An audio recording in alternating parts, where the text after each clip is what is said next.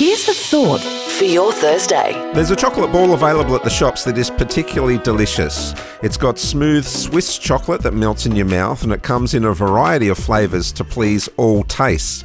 But what makes this chocolate special is the gooey goodness that lives in its centre. Once the outside of the chocolate ball melts, it's the smooth melted filling in the middle that is the star. And as I was enjoying one of these chocolate balls recently, I started thinking about what is at the centre of my life. Maybe you've had those thoughts from time to time as well. Because no matter where we live, no matter our relationship status, no matter what work we do, what our age is, our level of education, our lives are centered around something. So let me ask you this morning what is your life centered around? Perhaps it's centered around you. We're certainly seeing a lot of that in these days.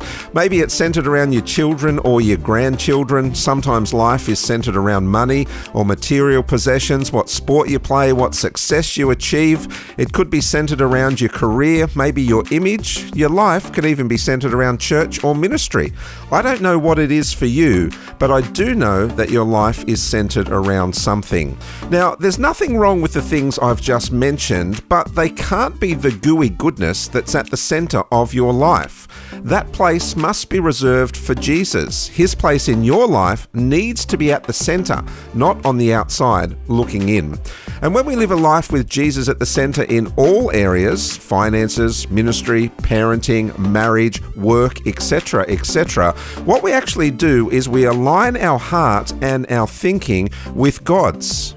And when we get to that place, there's a freedom that comes over us. We no longer strive for people's approval. We no longer claw our way to the top or feel the need to self promote. Rather, we rest knowing that Jesus is truly Lord in all areas of our life, and we place each step we take in his mighty and loving hands.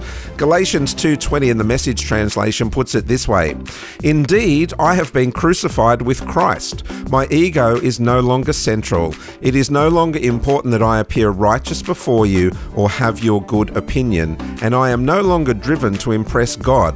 Christ lives in me. The life you see me living is not mine, but it is lived by faith in the Son of God, who loved me and gave himself for me.